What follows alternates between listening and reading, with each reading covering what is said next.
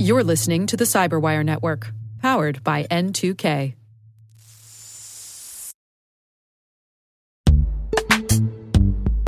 This episode is brought to you by Palo Alto Networks, the leader in cybersecurity.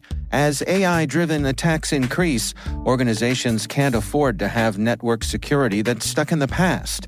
Discover how Palo Alto Networks can help you predict what's coming and proactively secure against it with a zero-trust, AI-powered network security platform built to secure whatever, whenever, wherever.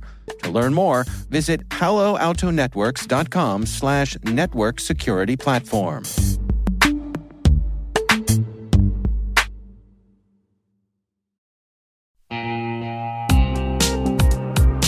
When it comes to ensuring your company has top-notch security practices, things can get complicated and time-consuming fast.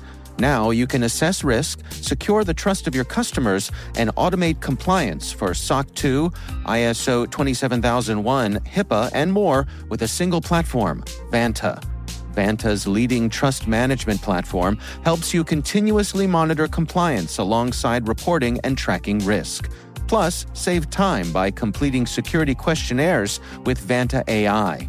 Learn why thousands of global companies use Vanta to automate evidence collection, unify risk management, and streamline security reviews. Watch Vanta's on-demand demo at vanta.com/cyber.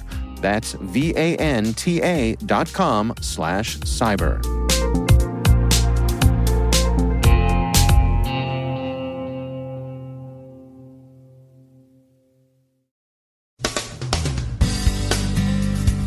China denies involvement in the Australian Parliament hack. We've got some Patch Tuesday notes. A new strain of Shlayer malware is out. We've got a look at GreyEnergy. Reactions are in to the destructive VFEmail attack. And thoughts on St. Valentine's Day with advice, admonition, and an excursus on credential stuffing and holiday donuts.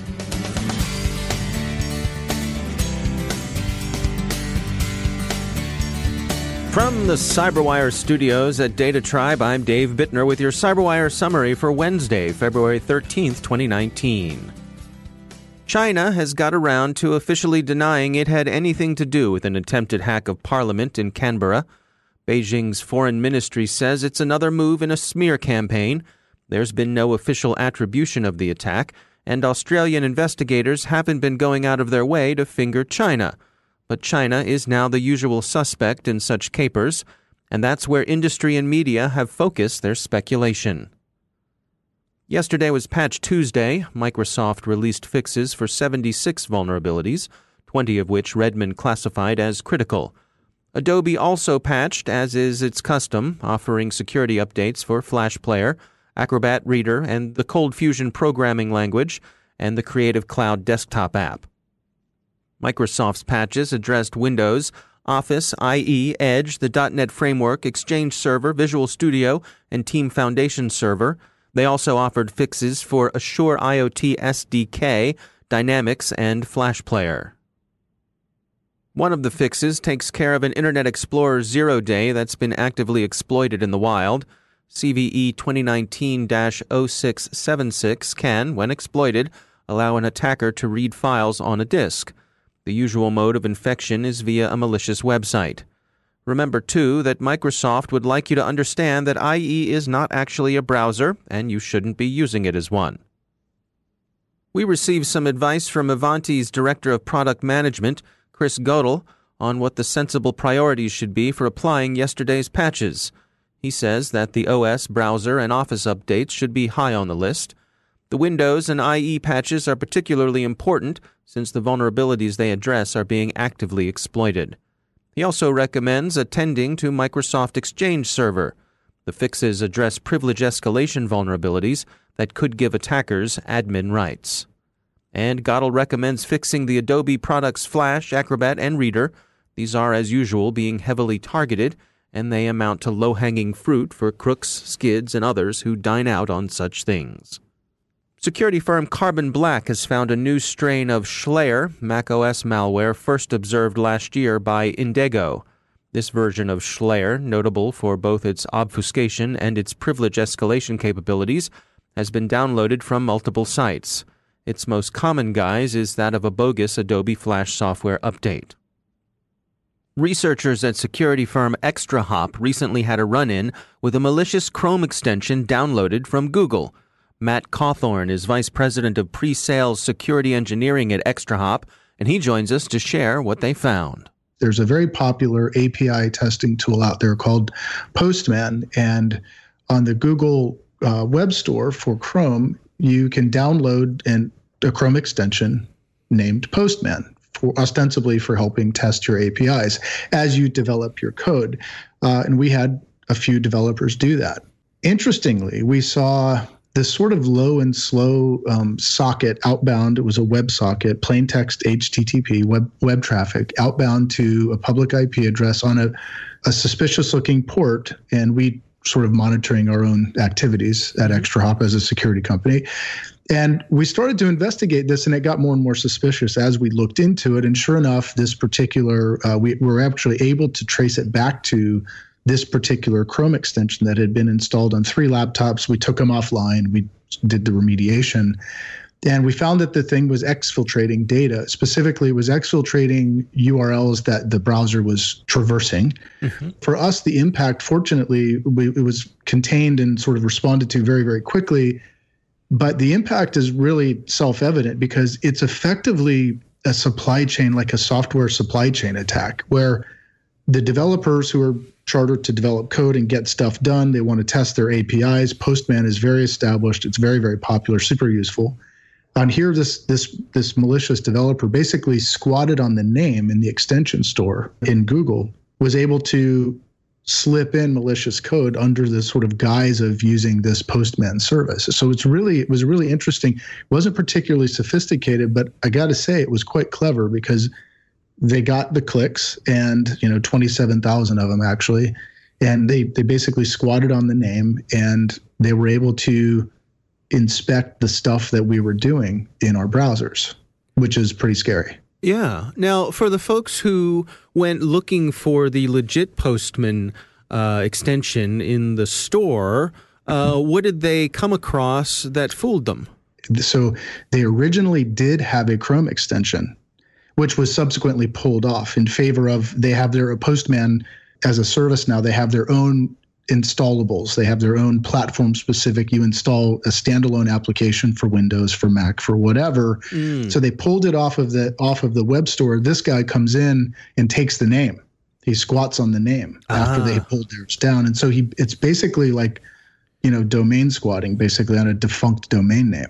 Extensions for Chrome, they're exposed to, they have access to kind of everything that happens in your browser. Mm-hmm. Now, there are some controls that Google tries to invoke with the manifest file. There's a file that sort of defines what the thing is able to do or whatever. But most users are not incentivized, A, or motivated, B, to scrutinize the behaviors of a given extension. They sort of trust the name of Google, which is about as ubiquitous as it gets.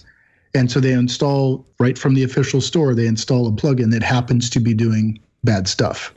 It's a real challenge. Now, obviously, the folks you have there working at ExtraHop are not rookies when it comes to this sort of stuff. And if you all could fall victim to this, what are your recommendations for folks to prevent this from happening in their own organization? So we have a team of researchers, of threat researchers, and we do a lot of hunting internally for security reasons, obviously, as well as just research reasons. And these guys tracked it down very, very quickly, which was impressive. But the more I started looking into the big problem, think of this as like a software supply chain exploit, effectively. And so if you have a plugin that needs to reach out to the external world and you're an adversary, you're probably going to target, it's a wise bet at least, to get the clicks, to get the download, is to spoof yourself, to pretend you are an API integration of some sort, right? Some sort of testing tool. It's expected to reach to the outside world.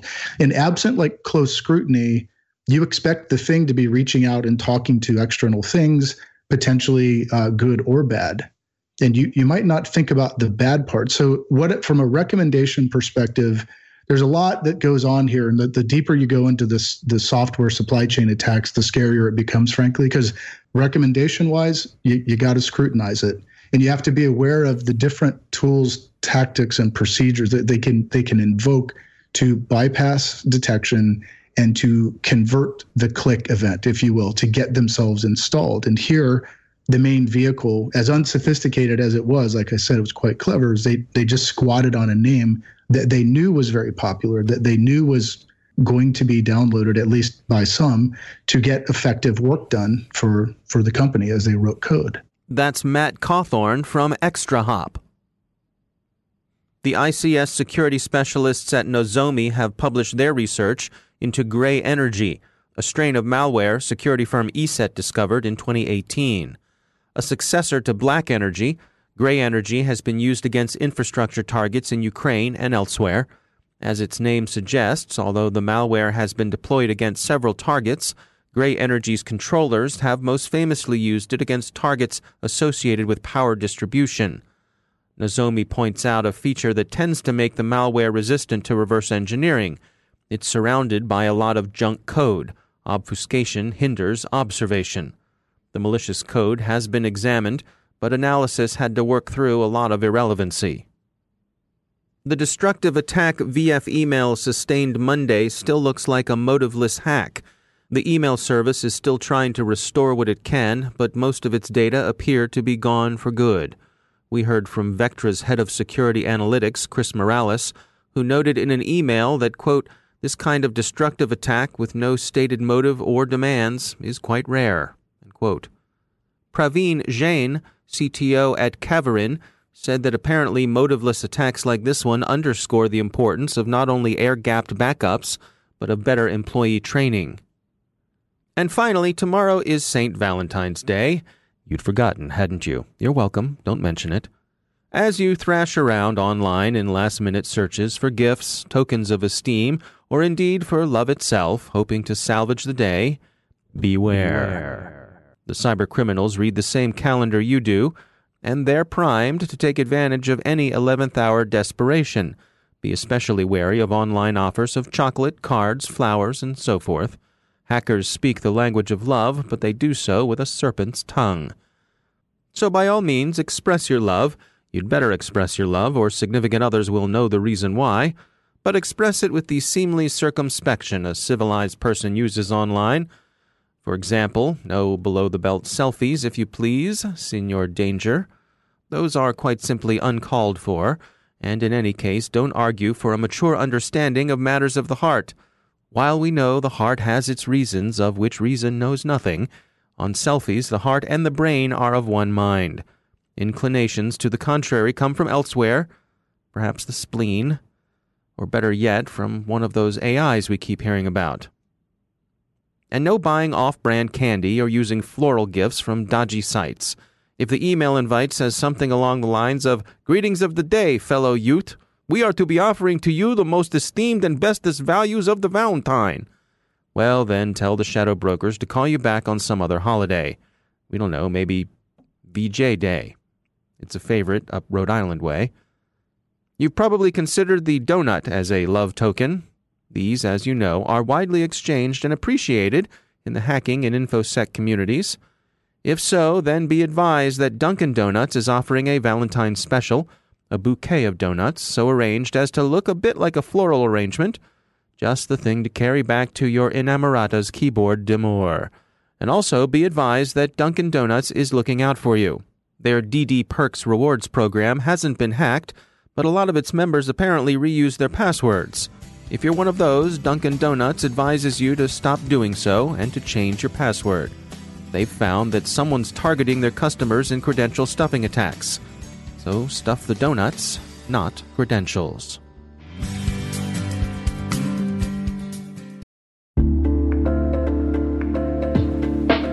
Hey everybody, I want to take a few minutes here and talk about our sponsor, Splunk. You know, you need to keep operations humming around the clock, but potential disruptions are everywhere.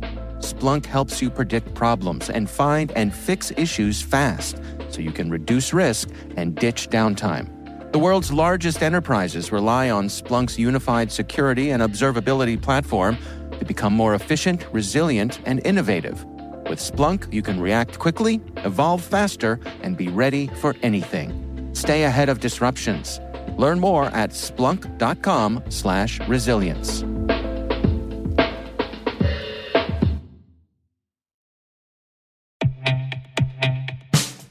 In the complex world of enterprise identity, securing legacy web apps at scale can be daunting. Strata Identity makes it simple. With Strata, you can effortlessly integrate non-standard apps with any identity service, like MFA or SSO, with zero coding and zero hassle. Designed by identity architects for identity architects, Strata works with every vendor, standard, and app architecture. This means your apps can now speak modern protocols and integrate seamlessly with your chosen identity services. From securing on-prem web apps to migrating away from outdated identity providers or consolidating them, Strata helps you keep your complex access policies as you modernize your identity infrastructure and get rid of technical debt. Join leading organizations like 3M, Dallas County, and CIBC in securing your apps with Strata. Visit strata.io/cyberwire, share your identity security priorities, and receive a complimentary pair of AirPods Pro. Offer valid for organizations with over 5,000 employees. Connect today at strata.io/cyberwire.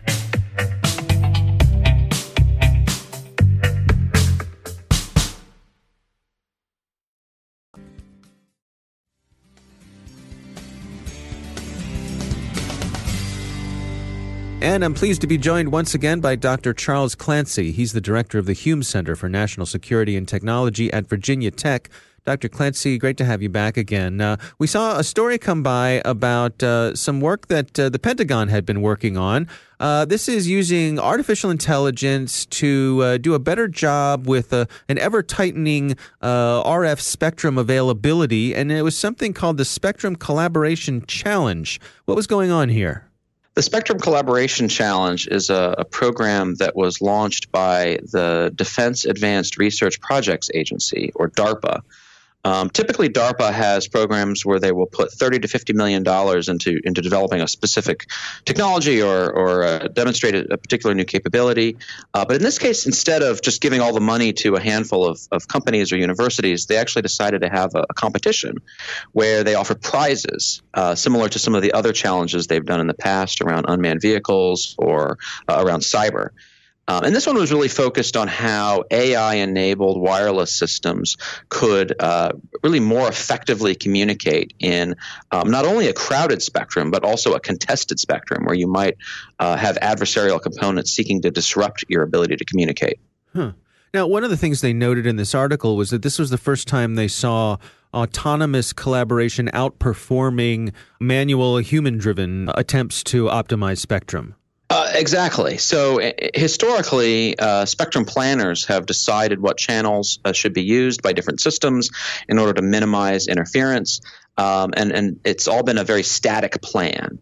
And that works well because you're divvying up the spectrum, but it leads to inefficiencies. In fact, many DoD bands are only about 30% occupied, even at their peak times, just because of all of the buffers and guards that are needed in order to make sure that signals don't bump into each other.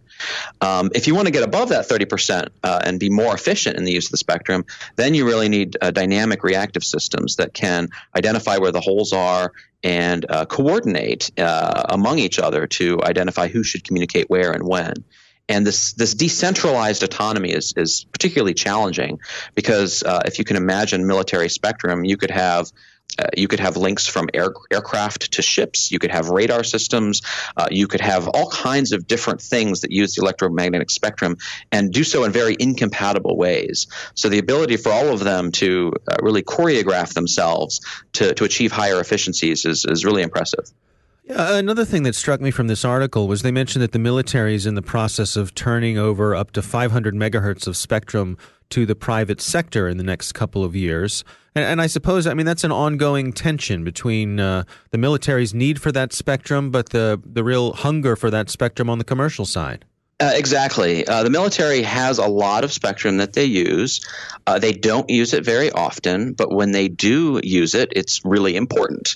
One example that's part of that 500 megahertz is 150 megahertz that sits at 3.5 gigahertz. And over the last 2 years, the Federal Communications Commission, or FCC, has gone through a rulemaking process to establish what's called the Citizens Broadband Radio Service, or CBRS. And this is a band where commercial broadband service and enterprise broadband will actually coexist in the same channels as Navy radar systems. And there's a whole sensor network that's being deployed along the U.S. coastline, specifically designed to detect when those Navy ships are operating their radars. And when those radars are on, it actually sends signals to all of the broadband systems to reconfigure and move into different bands. But this whole concept of spectrum sharing is really key to opening up new bands, really to enable advanced 4G service and a lot of the new 5G also targeting these new frequency bands. Dr. Charles Clancy, thanks for joining us. Thanks a lot.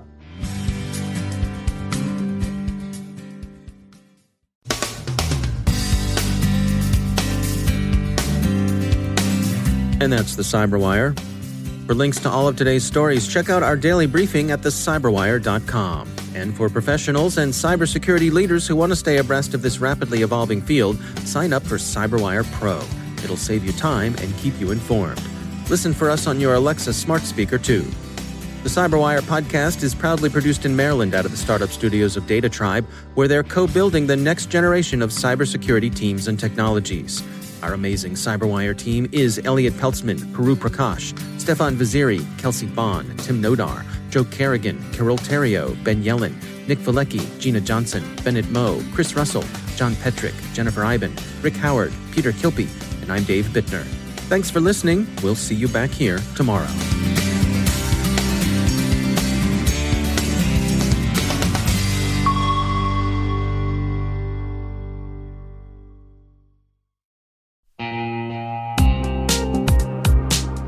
Managing the requirements for modern security programs is increasingly challenging and time-consuming.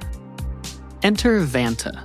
Vanta gives you one place to centralize and scale your security program. Quickly assess risk, streamline security reviews, and automate compliance for ISO 27001, SOC 2, and more. You can leverage Vanta's market-leading trust management platform to unify risk management and secure the trust of your customers.